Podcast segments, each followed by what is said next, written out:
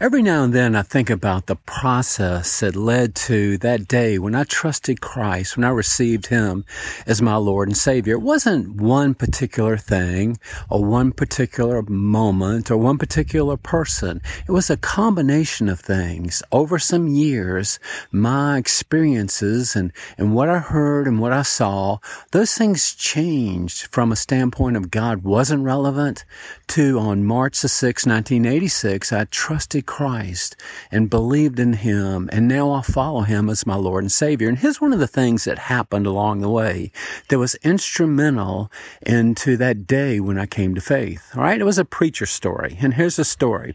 The preacher was telling this story. He was telling about uh, uh, a meeting when, at the end of the meeting, the the preacher involved gave an invitation. He had preached about Jesus and our need for a Savior and the fact that we're sinners and apart from that saving grace that comes from God through Christ, and we'll all perish, we'll all be separated from God. Well, at the end of the meeting, he gave an invitation. Come forward and profess faith in Christ. And a young man did that. He came up to the front, and when he got there, the preacher asked him this. He said, Why are you here? and the young man he said, Well, preacher, I want to receive Christ. I want to be saved. And the preacher thought for a second, and then he said this to the young man.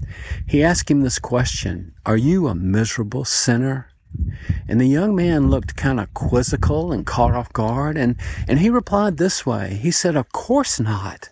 I'm not a miserable sinner.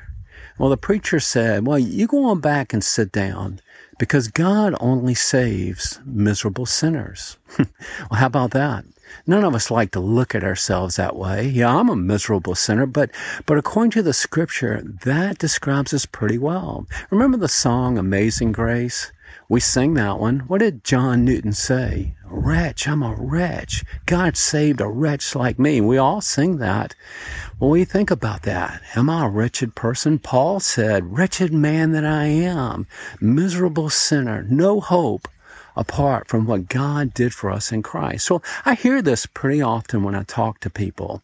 That measure of, I'm not a miserable sinner. I'm a pretty good person. I've done lots of good things. I'm not perfect, but, but I've done a lot of good things and God's going to receive me based on the good things that I've done. Well, God only receives sinners. not the righteous, not the ones that just need just a little touch from God to get over the edge because we're pretty much there on our own. It's not like that at all. God saves people one by one who come to the cross. We put aside all of our good works, all of our claims to righteousness, and all our defenses and reasons why, why God should save us and let us into heaven.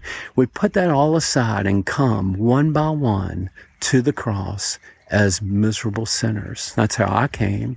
It was a process.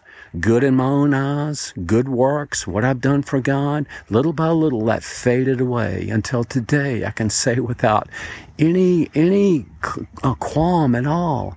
I came to Christ a miserable sinner, and I'm grateful that God came up with a plan that can save miserable sinners like me. I think over time, as we follow Christ, that becomes more focused. We can see how far short we fall. We can see the the proof that there's nothing in my heart that that causes me to be commended to God.